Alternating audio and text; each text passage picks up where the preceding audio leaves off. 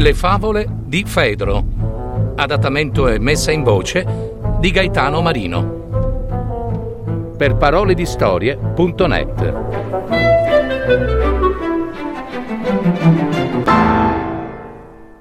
Il leone spaventato da un topo e la volpe.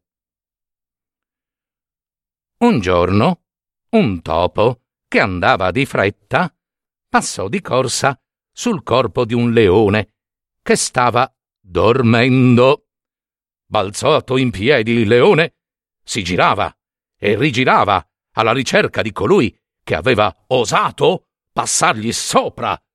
Eh, tu, tu che sei un leone, così grande e grosso, ti sei lasciato spaventare da un topo? Eh, lo prendeva in giro una volpe che aveva assistito alla scena.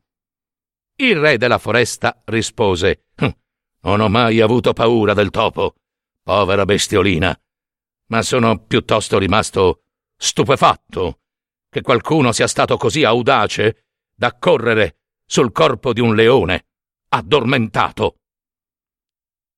Morale. La favola insegna che gli uomini saggi tengono in considerazione anche le piccole cose.